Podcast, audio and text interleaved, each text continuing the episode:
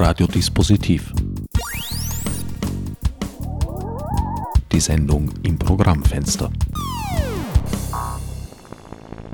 Willkommen bei Radiodispositiv. Am Mikrofon begrüßt euch Herbert Gnauer zu einer ganz besonderen Sendung oder genauer gesagt noch zur ersten einer ganzen Reihe besonderer Sendungen. Wie aufmerksame Menschen mitbekommen haben, wurde die Leipziger Buchmesse heuer 2020 aufgrund der sogenannten Corona-Epidemie, genauer benannt Covid-19, abgesagt. Daher fällt auch der Einsatz von Literadio in Leipzig heuer leider ins Wasser. Indes, wir haben Leipzig nach Wien übersiedelt, sitzen hier im Studio von Radio Orange in der vorgeschriebenen Distanz von mindestens zwei Metern und werden einige der geplanten Interviews zumindest hier nachholen. Literadio operated bei Radio Dispositiv. Mir gegenüber in bereits erwähnten Respektabstand darf ich Lukas Zepek begrüßen. Ja, einen schönen Nachmittag in Leipzig, in Wien. Lukas, dein jüngstes Buch heißt Umkreisung, erschienen bei Sonderzahl. Würdest du zustimmen, wenn ich es als Flannerie durch Städte, Zeiten, Kunst, Kultur und Wissenschaftsgeschichte bezeichne? Ja, es ist ein schöner Ausdruck. Also es ist, sagen wir es, auf jeden Fall das Buch eines, eines Flaneurs, eines Lesenden auch.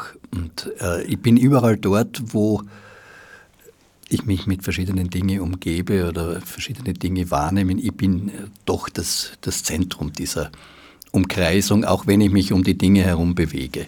Na, ich würde sagen, du bist der Trabant. Ich bin der Trabant. Gerade und auch die Sonne. Beginnen tust du im, ja eigentlich im ersten Bezirk am Petersplatz. Da ist schon das erste Rätsel mir aufgestoßen, eine Frau verschwindet da in einer Gasse, kommt zuerst an einer Gasse, da war ich mir nicht ganz sicher, ist das eine Frau, sind das zwei Frauen gewesen? Das ist von der Formulierung her irgendwie in der Schwebe geblieben. Also es ist eine und diese eine und das äh, ist der Ausgangspunkt für die ganzen Bewegungen, die dann folgen, das ist ein Kunstgriff. Das heißt, diese Frau ist eine Erfindung und ist äh, notwendig, um äh, andere Dinge sozusagen miteinander in Beziehung zu setzen. Sie begegnet uns auch in ganz unterschiedlichen Zusammenhängen. Es taucht dann öfter mal der Name Iris auf. Das ist eben auch eine Erfindung, eine Findung auch, weil die Iris ja das Auge bezeichnet, das Innere des Auges. Und es geht von diesem Blick, diesem Zufallsblick der Begegnung im Blick aus. Und gleichzeitig äh, geht es darum, um diese optische Wahrnehmung eigentlich dann vieler Dinge, auch wenn die Akustik dann auch hineinspielt. Also Jazz spielt mit hinein in das Buch, aber es ist doch getragen vom, vom Sehen vom Sehen, vom Hören, vom Empfinden und vor allem von einem gerüttelten Maß an Wissen. Es ist ja unglaublich, mit was für Gebieten du dich beschäftigst. Ja, es waren fremde Gebiete teilweise und das war das Interessante für mich. Also ich bin äh, über diese erste Konstruktion, diese Kreisbewegung eigentlich, eben deswegen auch der Titel Umkreisung, zum Beispiel in einen Bereich gekommen, mit dem ich mich nie beschäftigt habe, mit äh, der Astronomie. Und es war faszinierend, äh, in so ein, ein neues Feld einzusteigen und zu sehen, wie stark die Verbindung ist, die wir noch immer, ich sage jetzt einmal, zumindest unbewusst pflegen mit dem Kosmos. Also auch diejenigen, denen das nicht, nicht bewusst ist, sind noch so wie in, würde ich sagen, in den ursprünglichen Städten, die ja alle nach einem kosmischen Modell konstruiert waren, sind wir sehr stark noch immer verbunden mit dem All. Und das war für mich eine neue, spannende Bewegung. Und das Zweite, zur bildenden Kunst hin zum Beispiel, was für Modelle gibt es auch heute für diese Verbindung? Und da war die bildende Kunst sehr interessant für mich.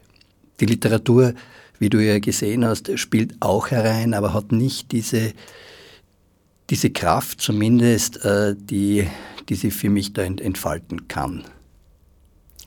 Du scheinst mir ja nicht nur ein, ein Hörer, Seher und Leser zu sein, sondern auch ein Sammler, insbesondere von Ansichtskarten, von Programmen und Einladungen, zum Beispiel zu Vernissagen.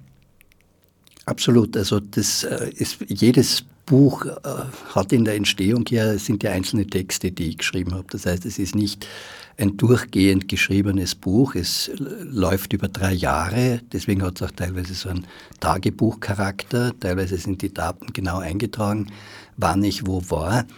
Aber äh, jedes Buch hat im Verben eigentlich ist ein Bilderbuch. Das heißt, also da wird der Text abgelegt, den ich geschrieben habe, dazu die Einladungen zu verschiedenen Veranstaltungen oder das Material, das man dort ja vorfindet, wenn man bei verschiedenen Veranstaltungen ist. Und wenn man drin blättert, ähm, sieht man Zeitungsausschnitte, äh, Texte auch über die Künstlerinnen und Künstler, ähm, über zum Beispiel Eröffnung damals vom ÖRMTC, von der neuen rund gebauten äh, Zentrale. Das sind so Alltagsdinge, die, die mich interessiert haben. Also eben das Runde, das im Kreis gehen, im Kreis verlaufen. Linear ist in der Tat eigentlich gar nichts an diesem Buch. Außer die Liniengasse, wo auch dann das sehr schnell beginnt, die also Wien dadurch schneidet und eine alte äh, Verbindungslinie einmal war. Und die Linien haben dann wieder zu tun mit, den, mit dem All, mit der Form der Vermessung des Alls eigentlich. Und äh, die Linien natürlich auch mit der Zeichnung. Also von daher ist es ein, ein sehr, sage ich jetzt einmal, grafisches und auch fotografisches Buch. Also was du meinst auch mit dem Material, ich habe das immer auch fotografisch begleitet, meine Recherche. An vielen Stellen hätte ich mir eigentlich gewünscht, dass ein Bild dabei ist, in der Tat. Ja, gleichzeitig äh, macht das Bild dann die Vorstellung sozusagen äh, kleiner. Also es, es engt irgendwo ein. Also ich finde die Entscheidung dann doch eher Bilder zu beschreiben oder Bilder zu evozieren, die bessere Strategie als also ähm, das nebeneinander zu stellen. Zu Beginn hältst du dich eigentlich noch relativ strikt an eine Einheit des Ortes und der Zeit. Vom Petersplatz aus geht's darüber in den sechsten Bezirk durch die Liniengasse und dann fängt es schon in den Zeiten zu meandern an. Da begegnet einem dann Ferdinand Raimund, beziehungsweise eigentlich noch mehr seine Geliebte.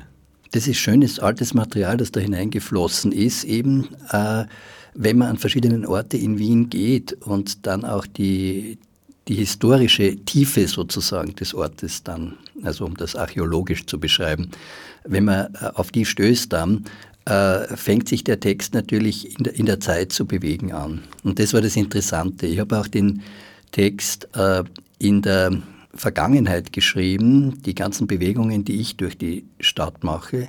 Und gleichzeitig ist natürlich das Material, spricht teilweise aus der Gegenwart, nämlich so, wie es, im Original steht. Und von daher entsteht natürlich auch ein dauernder Zeitenwechsel, den ich sehr, sehr spannend finde. Und das Erzählerische ähm, führt natürlich auch eben, wie das Wort sagt, also zu zu dem, dass man das Gefühl hat, es wird eine, eine Geschichte erzählt. Ab diesem Augenblick beginnst du auch tatsächlich in den Zeiten und in den Orten zu wechseln. Also man ist dann bald mal in New York zum Beispiel gelandet. Ja, das finde ich das, das, das Spannende, dass das eben, und das ist die Qualität eben der Literatur und einer äh, Alleinstellungsmerkmal sozusagen, wie man äh, in dieser Geschwindigkeit also wie das wirklich kippt von einer Zeit in die andere, von einem Ort in den anderen und wie sie das alles dann auch miteinander verbinden kann und verbinden lässt, wenn man es entsprechend macht. Also New York, London. Aber es sind nicht so viele Orte, wo ich dann, also ich bin dann nicht da gewesen, sondern es gehen dann für mich andere Flaneure an anderen Orten weiter, sozusagen. Was mir aufgefallen ist, auf den ersten 50 Seiten geht es vor allem um Frauen.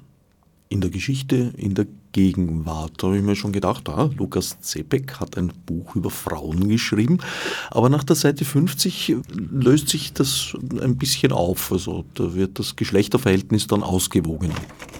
Es ist eine interessante Wahrnehmung. Ich habe das also nicht so gesehen. Ich habe am Anfang ein, einen Text sozusagen geschrieben, eine Textbewegung und habe dann gemerkt, dass ich diesen Ausgangspunkt, eben diese Begegnung mit einer Unbekannten, dass ich die nicht über 200 Seiten halten kann.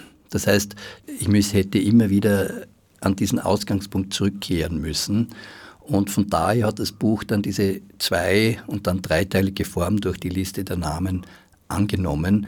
Und deswegen ist der erste Teil wahrscheinlich eben dann, ich sage jetzt einmal, weiblicher und der zweite Teil, das All, ist dann äh, allgemeiner. Bleiben wir noch beim ersten Teil, das Auge. Du hast gesagt, du hast diese Texte in einem Zeitraum von ungefähr drei Jahren geschrieben und am Schluss dann, wie soll ich sagen, komponiert oder kompiliert. Von, von welchen Kriterien hast du dich da leiten lassen bei der Reihenfolge? Ja, es ist, äh, ich bin ja auch Regisseur und ich bin ein, ein klassischer Leser auch als Schriftsteller fühle ich mich nicht als klassischer Schriftsteller. Das heißt aber trotzdem, dass ich bei einem Buch gerne einen Anfang setze. Vielleicht kommt das eben auch aus, aus der Dramaturgie des, des, Theatralischen. Also auf jeden Fall einen Anfang setze und einen Schluss setze. Und deswegen versuche ich am Anfang einfach äh, Texte zu haben, die, die die Grundthemen sozusagen anschlagen. Und dann kann ich mir anfangen, sozusagen in dem Kosmos, den ich ja selber abstecke, oder das Feld, mein letztes Buch ja geheißen, ein weißes Feld, das Feld, das ich abstecke, mich in dem dann zu bewegen. Und äh, die Bewegung funktioniert dann so, dass ich einen Text schreibe. Ich muss auf die Zeit achten, dass das also nicht ganz durcheinander geht mit den Zeiten. Aber es muss auch keine Reihenfolge in der Zeit sein und dass ich dann äh, schaue, dass ich die Themen so anschlage, dass es doch eine gewisse Entwicklung gibt. Auf das muss ich achten. Und dann kann ich das mit Stichworten, so wie man es sonst auch macht, mit Beschlagworten sozusagen und sagen, äh, habe ich da über dieses Thema schon mal geschrieben, würde es da dazwischen hineinpassen, zwischen diese zwei Bewegungen. Äh, das ist dann, ich sage nicht beliebig, aber es ist ja auch ein Buch, das man lesen können muss in einem Zug auch. Also ich montiere dann das so und das, die Montage selber ist ja auch ein Thema in dem Buch. Das runde Buch. Das wäre ein Buch, wo gleichzeitig die Dinge passieren können, aber wir haben noch immer das Buch in der Hand. Das heißt, es muss ein Nacheinander geben, so wie in der Musik ist. Man hört Klänge gleichzeitig, aber trotzdem ist die zeitliche Linie die Grundlinie, sage ich jetzt einmal. Montage, ja, wobei man beim Lesen nicht den Eindruck hat, dass das jetzt für sich stehende Teile sind, sondern sie sind durchaus miteinander, wie soll ich sagen, verleimt, verwoben. Also eigentlich entwickeln sie sich assoziativ auseinander. Das ist erst im Nachhinein dann im, im, im letzten Arbeitsschritt gemacht worden. Nur, nur an, an einigen Details vielleicht, aber im Ganzen glaube ich, ist es dann schon diese Konzentration innerhalb dieser, dieser Zeitspanne jetzt auf ein Thema und auf die Themen in diesem einen Thema. Das heißt also, ähm, ich habe dann schon bemerkt, ich habe teilweise Sachen streichen müssen, die ich wiederholt habe in den Texten. Weil ich das Gefühl habe, ja, das habe ich eh schon an einer anderen Stelle gesagt. Das heißt, es ist dann diese Umkreisung, eine, eine Bewegung, die den Autor auch formt. Ja, also die, die, die, die Vorstellung so formt, dass du selber dich auch sozusagen äh, einschränkst, im positiven Sinn. Also du bist da drin. In der, es geht ja auch um zum Beispiel die Raumfahrt, du bist in dem Cockpit drin oder du bist in dieser Raumstation drin, in, in die du dich selber sozusagen einschreibst. Aber liegt es nicht auch einfach in der Natur einer Umkreisung, dass man da an dieselbe Stelle wieder gerät? Ja, das, das, das ist es. Und das ist zum Beispiel, es hat auch dazu äh, geführt, zum Beispiel, ich habe auch nachgedacht, wie weit ich in früheren Büchern eben auch gewisse Themen angeschlagen habe. Ne? Das heißt, ich habe mich dann selber auch beschlagwortet und in den letzten Büchern äh, recherchiert, wie weit ich schon auf diesem Weg war, inwieweit ich schon in einer Umkreisung drin war. Und äh, ein paar Stellen auch rausgenommen, die aber überarbeitet und in meine neue Bewegung aufgenommen. Das heißt, es ist auch eine, eine Rückkehr äh, zu den letzten Jahren der eigenen Arbeit, also des Schreibens, der Bücher. Wie du mir vorher gerade verraten hast, hat dir dein Verleger ja offenbart, dass du eigentlich eine Trilogie geschrieben hast. Das war dir aber gar nicht bewusst.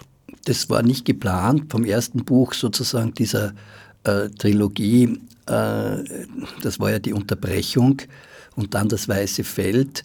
Es war nie der Plan, dass das jetzt eine Folge von Büchern sein sollte, die miteinander zusammenhängen. Es ist nur, weil es essayistische Bücher sind, ähm, sind sie in der Form, wie ich mit den Dingen umgehe, schon gibt es Verbindungen zwischen diesen Büchern. Das ist klar. Und Umkreisung ist ja auch ein anderes Wort auch für Essay eigentlich. Nicht, wenn man sagt, man legt den Gegenstand nicht fest im Essay, im Unterschied zu einer Definition, einer wissenschaftlichen, sondern man umkreist, umspielt ihn. Da fällt mir noch ein Buch von dir ein, Burn Gretchen ist ja auch eine Umkreisung, eine Umspielung eines Begriffs in dem Fall. Eben, und das war die Unterbrechung. Ja, und ich, muss sagen, weil du ja auch von den Frauen gesprochen hast, also da ist dann dieses Gretchen steckt in dem Begriff Umkreisung. Und vorher habe ich ein Buch geschrieben, das heißt, Wo ist Elisabeth?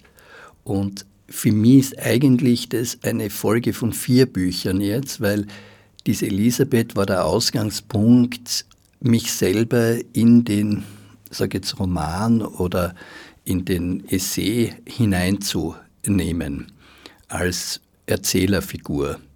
Und das war deshalb, weil eben diese Elisabeth schon erste autobiografische Momente enthält von mir selber, weil es auf eine Namensgleichheit äh, zurückgeht. Mir hat jemand angesprochen, eine Frau aus äh, Tschechien, die in der Schweiz äh, gelebt hat und die hat mir gesagt, ja, ihr Mann heißt auch Zepek und ähm, gibt es da eine Verwandtschaft? Und könnte ich ihr etwas von ihrem Mann erzählen, weil der einen Schlaganfall hatte und äh, sich nicht mehr ausdrücken konnte? Und äh, ich habe sie kennengelernt und habe dann auch recherchiert und habe dann angefangen, mich selber sozusagen in das Buch auch hineinzuschreiben. Ich bin aber zu keinem Ergebnis gekommen, schon gar nicht auf der verwandtschaftlichen Ebene. Aber es war ein Ansatzpunkt. Weil ich habe mich sonst aus meinen Büchern eigentlich äh, sozusagen herausgehalten als Autor. Also ein, ein Wendepunkt in deiner Arbeitsweise? Ja, würde ich so sagen. Ein von außen an dich herangetragener. Genau. Durch den Namen, der ja durchaus äh, selten ist jetzt. Also in unseren, in, im österreichischen jetzt. Wo kommt Cepek eigentlich her? Das ist ein tschechischer Name. Doch, habe ja. ich fast vermutet. In der Schweiz habe ich mich sehr gefreut, also ich habe mich nicht in der Schweiz gefreut, ich habe mich in Wien gefreut, aber du bist in der Schweiz einer anderen Sendungsgästin von mir begegnet, Susanne Gase. Ja, da verbindet mich schon eine längere Freundschaft, muss man inzwischen sagen. Ich habe sie kennengelernt über eine Veranstaltung, die ich in Basel organisiert hatte im Jahr 2001 oder so. Und da wurde sie wieder von einer anderen Autorin eingeladen und da sind wir uns begegnet und äh, lesen uns seitdem gegenseitig und sind in einem sehr guten Kontakt. Und wie du ja gesehen hast, jetzt in diesem Buch tritt sie auch auf mit ihrem äh, Mann, dem Christoph Rüttimann, der äh, Künstler ist, ein bildender Künstler. Und die beiden leben also äh, in der Nähe von Frauenfeld im Thurgau in der, in der Schweiz, also ganz im, im Osten von der Schweiz gesehen, von uns aus in großer Nachbarschaft zu Österreich. Auch er ein Künstler, sein Schaffensmittelpunkt zurzeit jedenfalls, sind sogenannte Handläufe, die du auch in deinem Buch erwähnst. Ja, und mit ihm gehe ich dann zum Beispiel eben nach London. Also er ist der, der Flaneur, der mich nach London führt. Und die Handläufe, äh, die habe ich kennengelernt eigentlich über seine Neujahrsaussendungen für Freunde, wo er kleine Videos verschickt hat. Und äh, Handläufe heißt bei ihm überall, wo Handläufe durch die Stadt gehen, also an öffentlichen Orten, dort setzt er dann eine Kamera drauf und die Kamera fährt entlang. Und er schneidet dann überall die Unterbrechungen raus und du hast das Gefühl dann, dass du durch die Wand auch teilweise fährst und immer weiter kommst. Also du kommst an Aussichtsstationen, Treppen natürlich, Trepp auf, Trepp ab, wo man Handlauf noch hat im öffentlichen Raum oder sonst auch an anderen Orten, Brücken, Geländer. Es geht die Geländer entlang sozusagen. Und das ist sehr reizvoll, hat er dann auch eigene Maschinen noch gebaut für andere Zwecke und hat auch ein sehr konzeptionelles Werk und ein sehr schönes äh, zeichnerisches Werk wo er zum Beispiel eine Kamera in die Luft wirft und Fotos macht und äh, diese Zufallsfotos dann als Grundlage nimmt für eine Art von ja, äh, Landschaftszeichnung. Also sind sehr schöne und auch teilweise sprachbasiert sehr witzige äh, Sachen, die er macht. Er ist auch ein Performer. Zwischen dir und Susanne Gase sehe ich ja gewisse Ähnlichkeiten, nämlich oder Gemeinsamkeiten, nämlich eben darin, äh, sehr vieles in die Texte einzubeziehen, sehr assoziativ zu schreiben und auch durchaus triviale, banale Alltagsgedankensituationen da mit hineinzunehmen. Das ist wichtig. Also es geht in der Literatur ja darum, dass man nichts ausschließt. Und es sollte auch das Alltägliche hineinspielen, das er ja auch schreibend begleitet, eben auch unterbricht. Aber äh, das ist noch immer kein Ausschließungsgrund, wenn etwas einen, sozusagen, wenn etwas hereinspielt. Und es geht die, nicht darum, jetzt die hohe Literatur zu schreiben mit dem Anspruch, dass man nur das große Thema hat, die großen Figuren äh, und den hohen Stil, sondern äh, dass auch da äh, die Literatur, sage ich jetzt, äh, durchlässig bleibt für das, was an Vielfalt da ist, gesellschaftlich, landschaftlich, künstlerisch. Wobei Hereinholen ja nur ein Teil des Ganzen ist, weil genauso gut bieten die Texte sowohl von dir als auch von Susanna Gase äh, sehr viele Wege nach außen an. Also sie verleiten sogar gerade dazu, Abzweigungen zu nehmen, die im Text selber nicht vorkommen.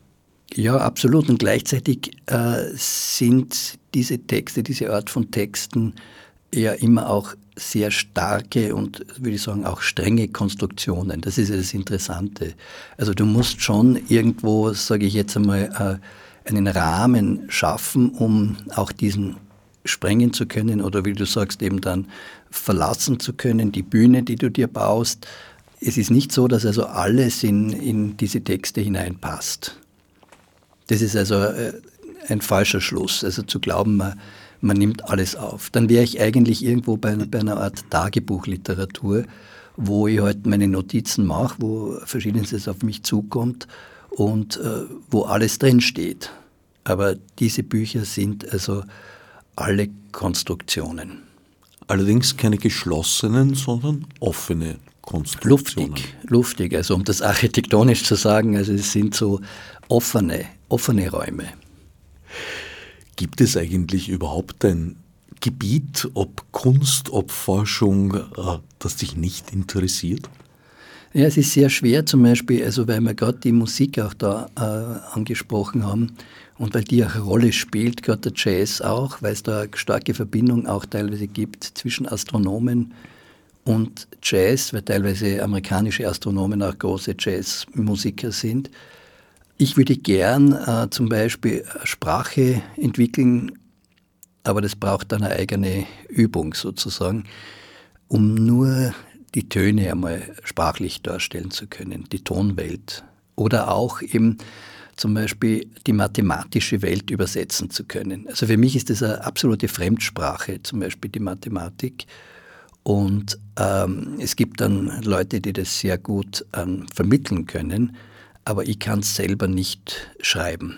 Also ich bin dann schon, merke ich, also beschränkt äh, und versuche mich dann auf das, was, was ich sozusagen äh, geübt habe, will ich jetzt einmal sagen, äh, wo ich drin bin, äh, dass ich auch da weiterarbeite. Also es, es, spielt viel herein, aber ich vertiefe nicht, nicht alles, also bei Gott nicht alles. Ein Musiker, der bei dir recht prominent vorkommt, ist George Ligeti und seine Atmosphären.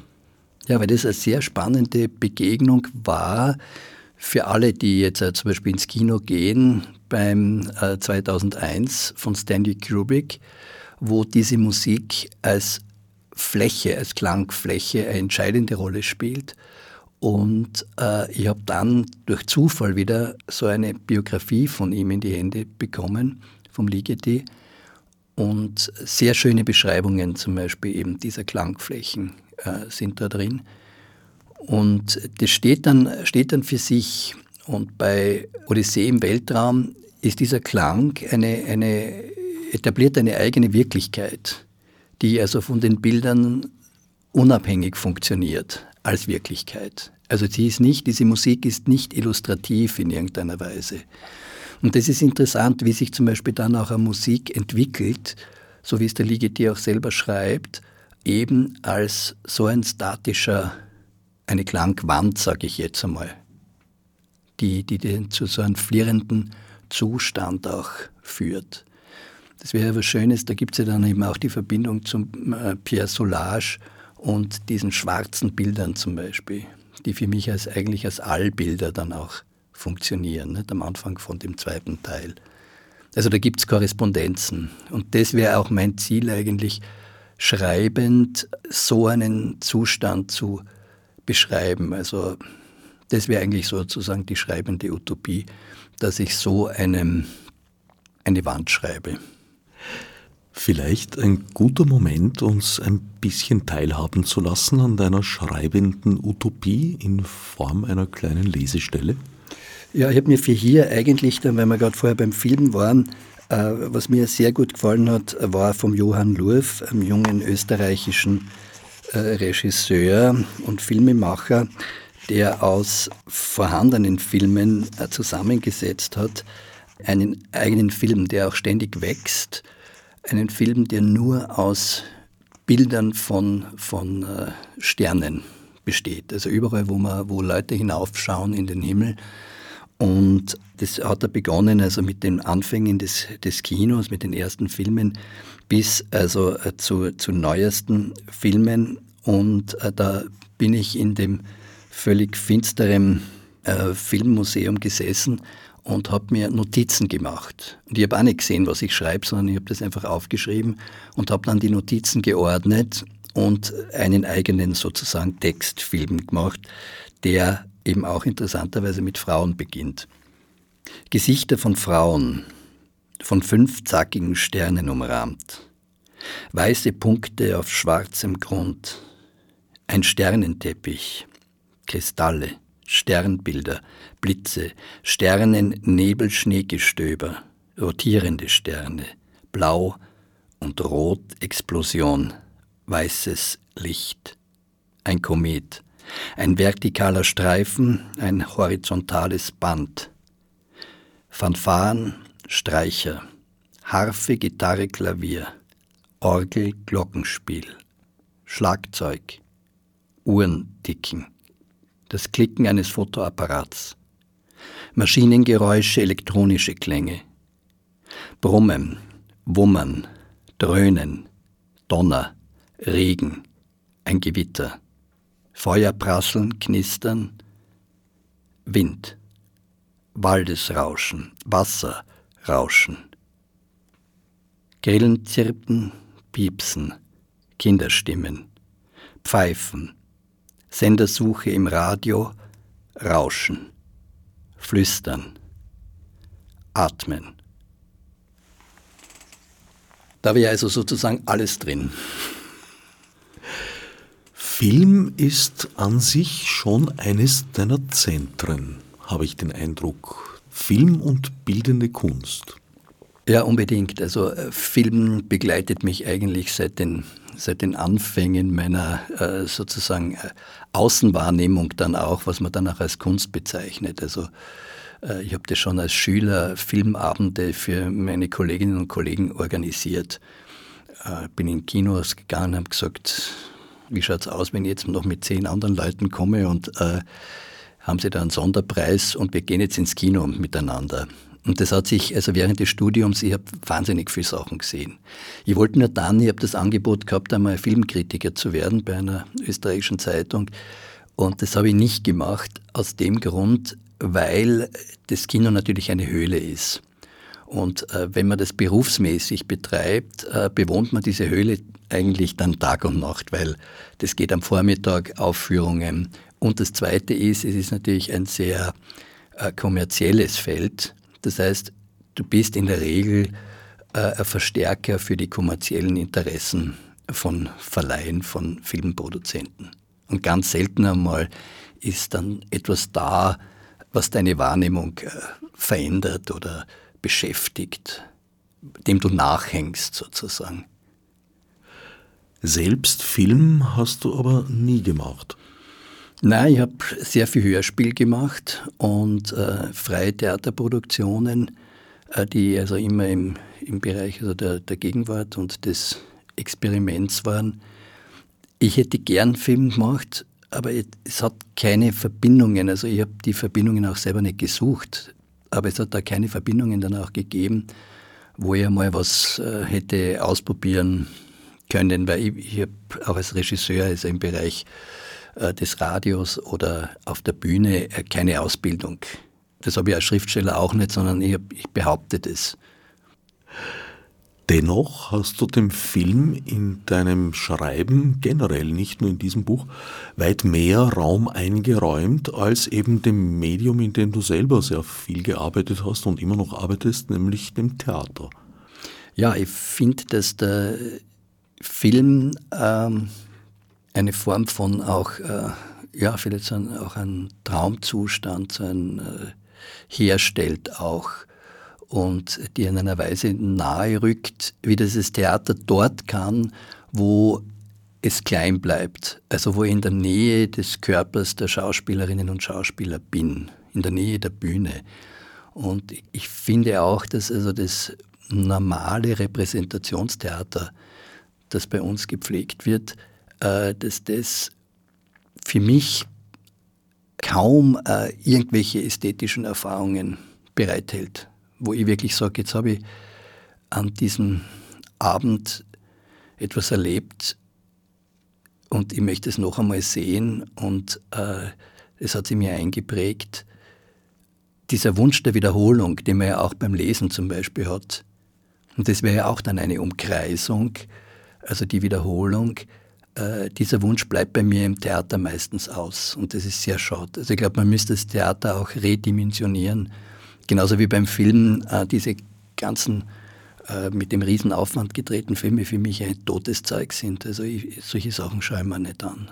Es geht um, um intensive Erfahrungen. Ich habe jetzt erst äh, gestern im Fernsehen, war das seit langer Zeit, von Melville den Film äh, Der Samurai oder auf Deutsch äh, der eiskalte Engel gesehen und das war eine großartige Erfahrung wieder. Ich wollte den Film eigentlich nur den Anfang sehen und habe ihn dann also doch in einem Zug eben, also als Ganzes gesehen. Es ist auch etwas, also ich, ich habe selten so Erfahrungen, wo ich dann wirklich ganze Kunst die Zeit von mir beansprucht, das wirklich auch durchhalte sozusagen. So wie beim Lesen. Also ich lese gern rein lies weiter woanders und so weiter. Also genauso eben beim, beim Theater eben, dass man wirklich drin bleibt, dabei bleibt und nicht in der Pause geht. Und beim Film, dass man eben auch nicht auf der Seite nur sitzen muss, damit man dann irgendwann einmal schnell wieder rausgeht. Also das passiert selten, dabei zu bleiben, drin zu sein. Könnte man sagen, dass du Theater lieber selber machst, als es dir anzusehen, während es sich beim Film genau umgekehrt verhält? Das glaube ich nicht unbedingt. Äh, es ist beim, beim Theater habe ich auch äh, schöne Dinge gesehen. Ähm, es muss mich nur vom ersten Moment also auch, auch überzeugen. Also es muss eine, eine Notwendigkeit haben, wo ich sage, ja, also ähm, das, das ist jetzt da und, und äh, das will nichts anderes als jetzt zum Beispiel eben Theater sein. Das will mir jetzt nicht was über, sage ich jetzt, die Welt erzählen, äh, die in der Zeitung steht. Das ist auch nicht die Aufgabe der Kunst. Also das ist was, was mich besonders ärgert. Also wenn ich merke, äh, das wird aktuell sein, die Kunst. Naja, gut, Kunst sollte ja eigentlich immer einen Zeitbezug haben, beziehungsweise hat ihn auch immer, selbst wenn es dem Künstler oder Künstlerin vielleicht gar nicht bewusst sein mag. Ja, das ist aber dann noch die bessere, was du sagst, die bessere äh, Situation, wenn das, wenn jemand sein Ding macht und äh, in der Zeit ist damit, aber nicht sozusagen jetzt auf Aktualität es von vornherein anlegt. Dieses Buch ist eben auch als, als Buch, das innerhalb drei, von drei Jahren entstanden ist, nennt auch die Zeiten, in denen verschiedene Dinge geschehen und ist ganz aktuell. Das letzte Datum ist, glaube ich, 2019 eine Situation. Aber es interessiert sich nicht also für, für die Weltnachrichten, sondern es geht um eine eigene Welt, die da ist in unserer Zeit. Sehr stark, wie schon erwähnt, sind auch Bilder vor allem bei dir. Also du bist ein Mensch, der viel ins Museum geht. Ja, wobei das da sehr ausgewählt ist, eben zum, zum Thema. Also ich gehe sehr gern in Galerien, weil du von der Schweiz gesprochen hast. Ich habe in der Schweiz sehr, sehr schöne Besuche in, in Museen gehabt. Vor allem auch, weil die Schweiz natürlich äh, dadurch, dass äh, nach der Katastrophe der, der Hitlerzeit sehr viel moderne Kunst dort gesammelt worden ist. Äh, sehr schöne Sachen der klassischen Moderne gesehen, sehr früh. Auch in den USA. Ich war nach der Matura ein Jahr in den USA und habe dort zum ersten Mal eigentlich die europäische, für mich also Gegenwartskunst mitbekommen. Und äh, das sind prägende, prägende Dinge für mich gewesen. Und heute gehe ich eben sehr gerne auch in Galerien und, und schaue mir also die, die laufend sich entwickelnden äh, Bildwelten an und da gibt es dann eben sehr spannende Begegnungen, also mit Künstlerinnen und Künstlern, die sich über das Buch da verteilen, zum kosmischen Denken nämlich. Vernissagen spielen auch eine sehr große Rolle und die Begegnungen auf selbigen. Ja? Genau. Und dann so nachgeholte äh, Begegnungen, dann teilweise, wenn man vorher mal einen Katalog oder ein Buch liest oder Bilder woanders sieht und dann geht man zu einer Vernissage und äh, lernt dann auch die Künstlerin oder den Künstler kennen. Also die, dieses äh, ins Gespräch kommen, das finde ich, und im Gespräch bleiben, das finde ich ganz ein einen wesentlichen Punkt. Das ist auch Zeitgenossenschaft und das ist in der Zeit sein miteinander. An einer Stelle hast du mich an etwas erinnert oder besser gesagt mir eigentlich ins Bewusstsein gebracht, dass mir da seit Jahren eigentlich etwas abgeht, was mir gar nicht aufgefallen war. Das ist so ein bisschen ein Moment wie bei Reinhard May mit den verschwundenen Maikäfern und in diesem Fall waren es die Straßenmaler. Ich habe seit vielen Jahren keine Straßenmaler mehr gesehen und habe mich beim Lesen dann begonnen zu fragen, liegt es daran, dass das keiner mehr machen will oder keine? Oder ist das mittlerweile verboten worden im öffentlichen Raum? Weißt du auch nichts Näheres drüber?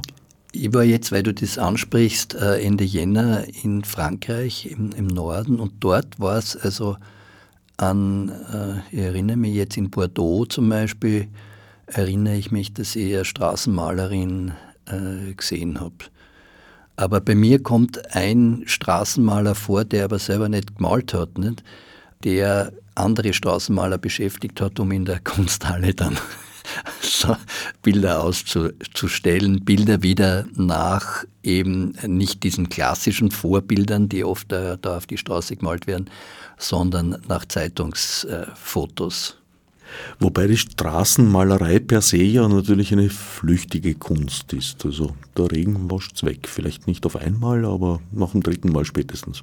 Das ist das, das Schöne. Das ist so, so, wie die Graffiti auch an der, an der Wand. Also das ist eine eigene Form eigentlich, äh, wo man eigenes Bewusstsein entwickeln muss, auch für diese Form der Kunst, die, die vergänglich ist. Das hat aber zum Beispiel das Theater auch in sich, dass man äh, etwas setzt, dass man nur, indem man eben Zeuge davon wird, eben Zuschauerin, Zuschauer ist, daran also die Erinnerung wachhält. Man kann natürlich Fotos machen von einzelnen Ausschnitten, aber das ist nicht die Aufführung. Du hast vorher gesagt, deine Bücher, deine Texte entstehen keineswegs beliebig assoziierend, sondern konstruiert. Wie weit spielt da trotzdem der Zufall eine Rolle?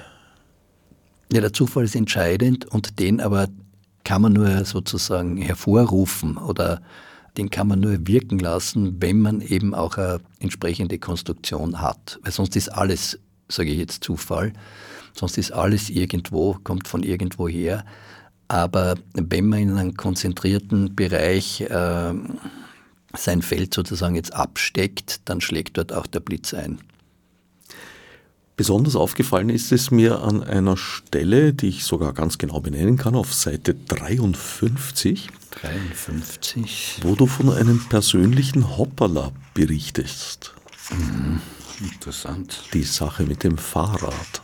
Ah, ja, das war, das war mehr als das, weil ich habe einen richtigen, einen richtigen äh, Bruch gehabt, der als solch, solcher gar nicht erkannt worden ist zuerst beim Röntgen, äh, weil ich eben das Fahrrad so abgebremst hat. Ich bin Fahrradfahrer. Also in meiner Studentenzeit war ich das auch, in meiner Schulzeit auch.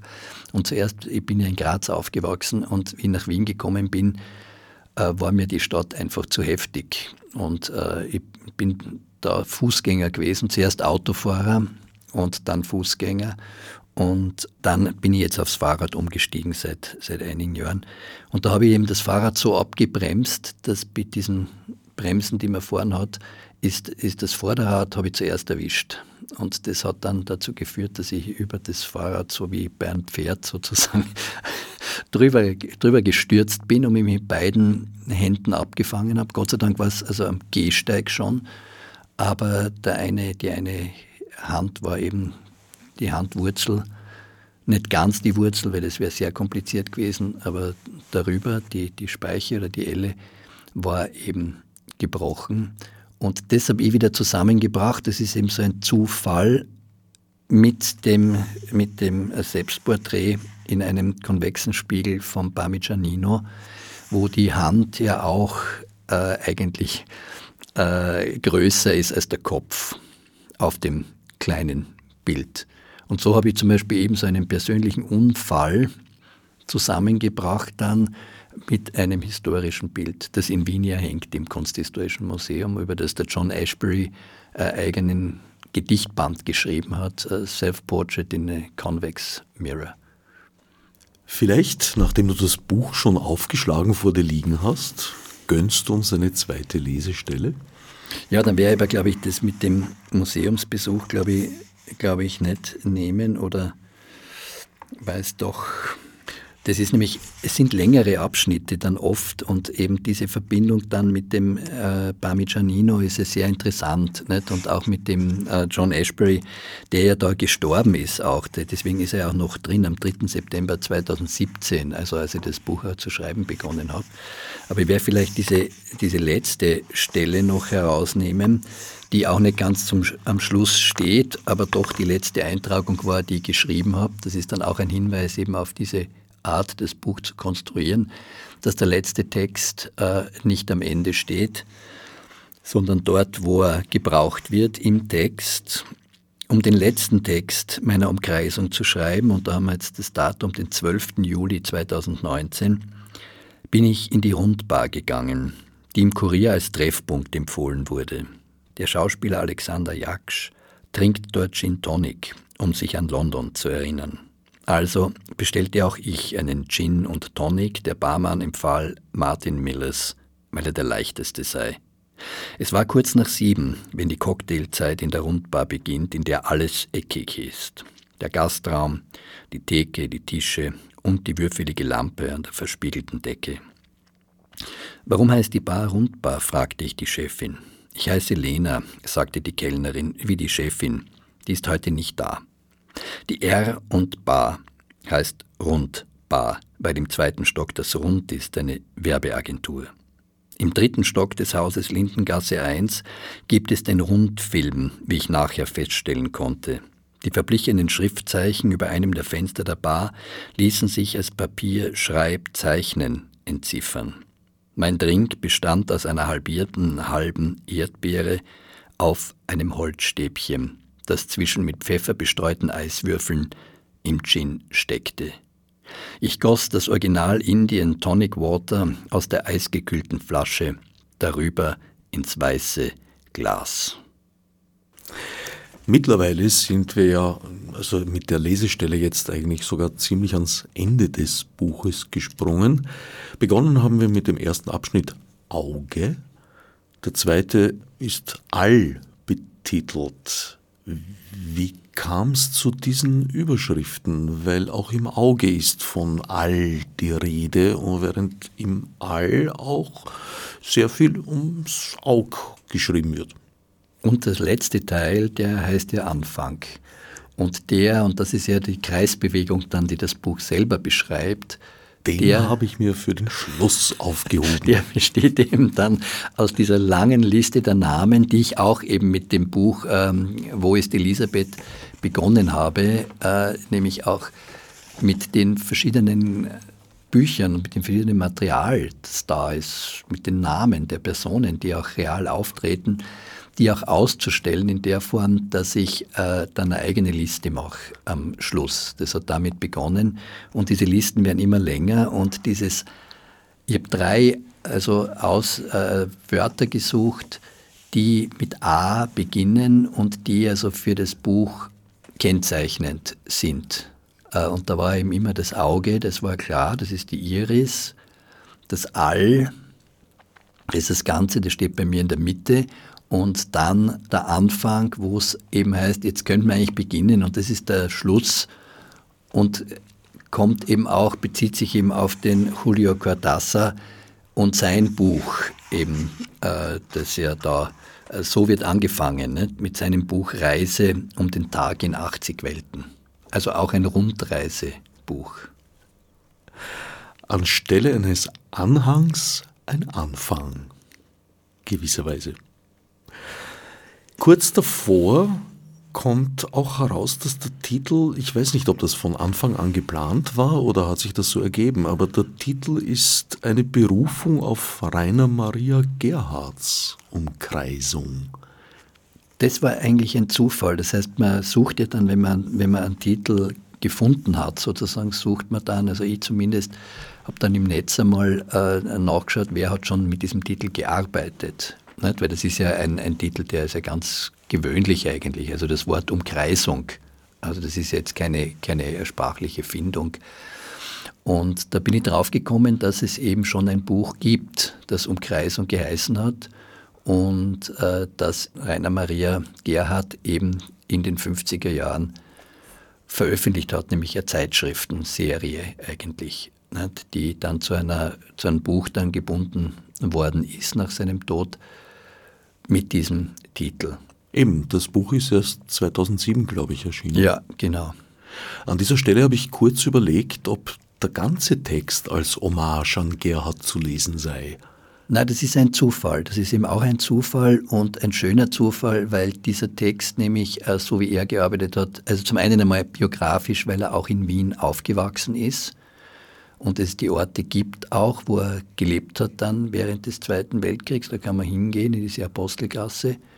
Und das Weitere ist, dass er versucht hat, eben er war einer der ersten Pound-Übersetzer oder der erste Pound-Übersetzer und hat dann nach dem Krieg eben durch die Übersetzungstätigkeit auch zusammen mit seiner Frau haben die zwei versucht, die deutschsprachige Literatur und vor allem die Lyrik aufmerksam zu machen auf die Welt, auf was in Amerika passiert, was in Südamerika passiert, was in Frankreich passiert.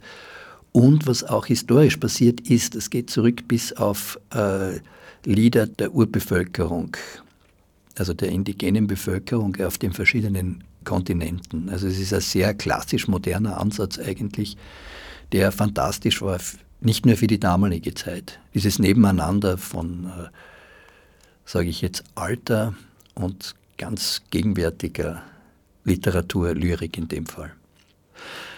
Als Leser bist du ja einer, der versucht, sich den Texten auszusetzen und ihnen teils im Wortsinn nachzugehen. Dabei scheust du auch nicht zurück, mehrfach in fremde Häuser einzudringen und gehst gnadenlos äh, mit deinem Kollegen Roberto Bolaño um, indem du einen Abschnitt eines seiner Bücher falsifizierst. Ja, das ist aber eben eine Hommage an den Roberto Bolaño, äh, den ich eben auch zufällig entdeckt habe durch einen Science-Fiction-Roman von ihm, den er, äh, der posthum erschienen ist äh, von ihm. Und äh, so habe ich mich zurückgelesen bei ihm und bin dann in einem Buch eben draufgekommen, es gibt eben da einen Abschnitt in Wien. Und in einem Gespräch, das er geführt hat, knapp vor seinem Tod, sagte er, er wäre eigentlich lieber Detektiv gewesen in seinem Leben als Schriftsteller. Und ich bin jetzt sozusagen auf den Spuren seiner, seiner Wien-Begehung äh, zum Detektiv geworden und bin da wieder auf Heimito von Doderer gestoßen, weil er seine Figur Heimito nennt und äh, habe überprüft eben die Angaben, die er gemacht hat. Er war in Wien einmal bei einem Kongress, das steht ja auch bei mir drin, aber die sozusagen seine, seine Beschreibung von Wien folgt offensichtlich einem Stadtplan, auf dem also gewisse Sachen einfach nicht eingezeichnet sind, auch heute nicht. Nämlich, und da stelle ich dann fest, dass es eben dieses Durchhaus, was er nicht erwähnt, also dass es da ein Durchhaus gibt, das eben diese Zusammenhänge unmöglich macht, die er beschreibt. Das Schöne an deinen Texten ist, man muss, wenn man darüber spricht, niemals Angst haben, dass man zu viel verrät, weil es gibt einfach so viele Details, dass man sie sowieso von vornherein gar nicht erschöpfend behandeln könnte. Also wer jetzt als Hörer, Hörerin das Gefühl haben sollte, über das Buch eh schon alles zu wissen, hat sich bitterst getäuscht. Eben, der Detektiv äh, deckt etwas auf sozusagen, aber es bleibt vieles, vieles, ähm, was also da eine große Rolle spielt, aber was wir jetzt nicht besprechen können. Das Feld ist immer größer als der, als der Ausschnitt, den man bringt. Und das ist auch wichtig. Das Buch, glaube ich, sollte gleichzeitig verschiedene Universen auch eröffnen. Ne? Und das, das, ist mir wichtig. Also diese Umkreisung ist eigentlich ein, so wie das All ist, etwas, wo verschiedene Planeten, verschiedene andere Gestirne umkreisen. Das ist nicht, das gibt es nicht in einem Mittelpunkt, sondern das sind Parallelwelten eigentlich, die miteinander manchmal also in Kontakt treten, die miteinander spielen, die miteinander also aus, aufeinander Auswirkungen haben. Aber sie können auch für sich stehen und so soll das Buch auch gelesen werden. Man ist dann immer in verschiedenen Welten auch. Von den Örtlichkeiten habe ich festgestellt, äh, sind es vor allem zwei Orte in der Wiener Innenstadt, die gehäuft vorkommen. Den Petersplatz haben wir bereits erwähnt und nicht weit davon das Palais Schönborn Batjani in der Renngasse 4. Das war ein großer Zufall, weil dort eben mehrere Ausstellungen stattgefunden haben, die eben diesen, diesen Allbezug hatten. Und weil das Stiegenhaus sehr imponierend ist, wenn man in das hineingeht, in, in dieses Palais. Das Palais selber ist ja auch ein, ein total faszinierender Bau, der eigentlich in, in dieser Stellung, die er da hat an der Straße, nicht voll zur Geltung kommt, weil er bräuchte viel mehr gegenüber eigentlich, dieses Palais. Aber also äh, Abstand. Abstand, möglich. viel mehr Abstand. Da sind ja ein, ein großes Haus neben dem, ein imponierendes Haus neben dem anderen. Nicht? Und gegenüber diese sehr schöne Apotheke. Also es ist ja sehr schön die Freiung dort.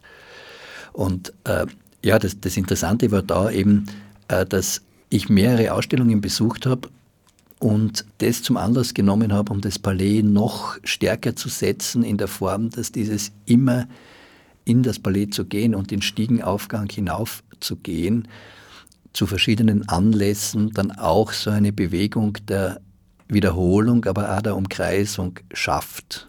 Das heißt, äh, das Ballet wurde auch zu, einer, zu einem kleinen Universum in meinem Universum.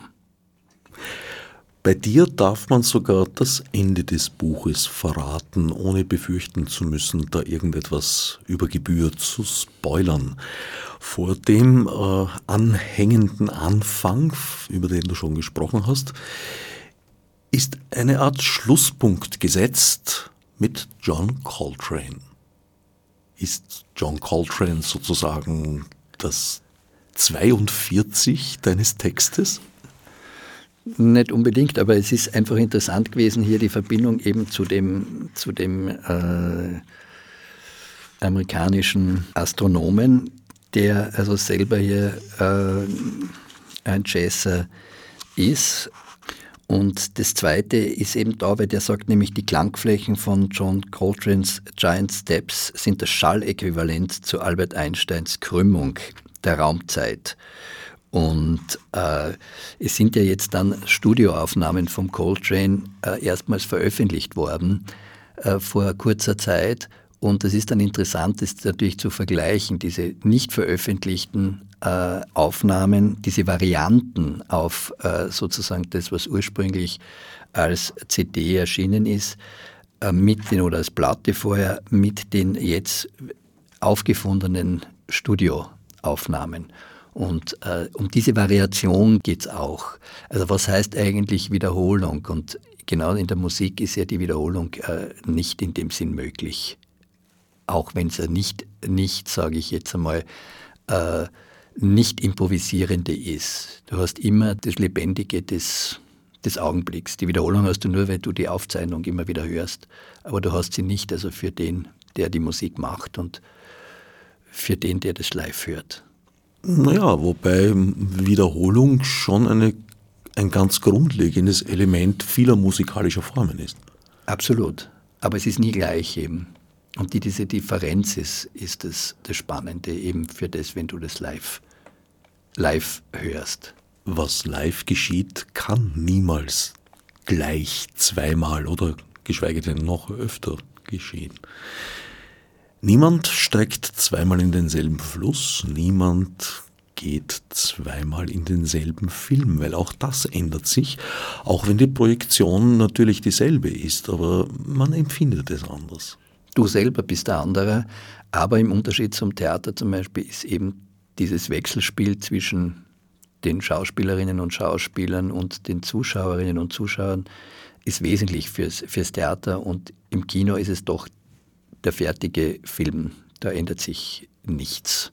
Das ist dann, hängt dann nur das von dir ab und eben von der Situation auch der, der Projektion, also von dem, welche Leute mit dir im Kino sind und welche Qualität die Aufführung hat, sozusagen die Vorführung hat.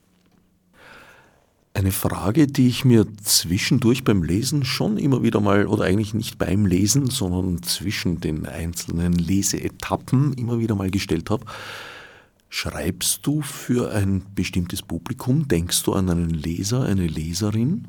Also ich bin mein liebster Leser sozusagen in der Vorstellung. Ähm, und ich habe es gern eben, mich zum Beispiel zu unterbrechen. Du hast jetzt auch ja selber gesagt, dass du dann dazwischen einmal sozusagen pausierst und über was nachdenkst. Aber ich will dann gerade so ein Buch, das mit sehr vielen Namen und sehr vielen verschiedenen Welten spielt, auch äh, nicht, dass man da immer alles noch einmal nachschlagen oder rausgehen muss, um das überhaupt zu verstehen. Also ein Buch, das man neben seinem sozusagen Smartphone liest, finde ich eigentlich äh, ganz eine schlimme Sache. Also es steht alles drin, was man braucht, um das äh, zu haben. Und wenn man selber einer Fährte woanders hin folgen will, nämlich seinen eigenen Assoziationen dann folgen will, dann kann man das ja machen. Lukas Zepek, Umkreisung, nicht in 80 Tagen um die Welt, aber ich würde sagen auf 200 Seiten durch die Welt. Erschienen bei Sonderzahl. Ich danke Lukas Zepek für den Besuch im Studio und allen anderen fürs Zuhören. Als Nef Marburg mit Monesi. Wichtig, ob sie durch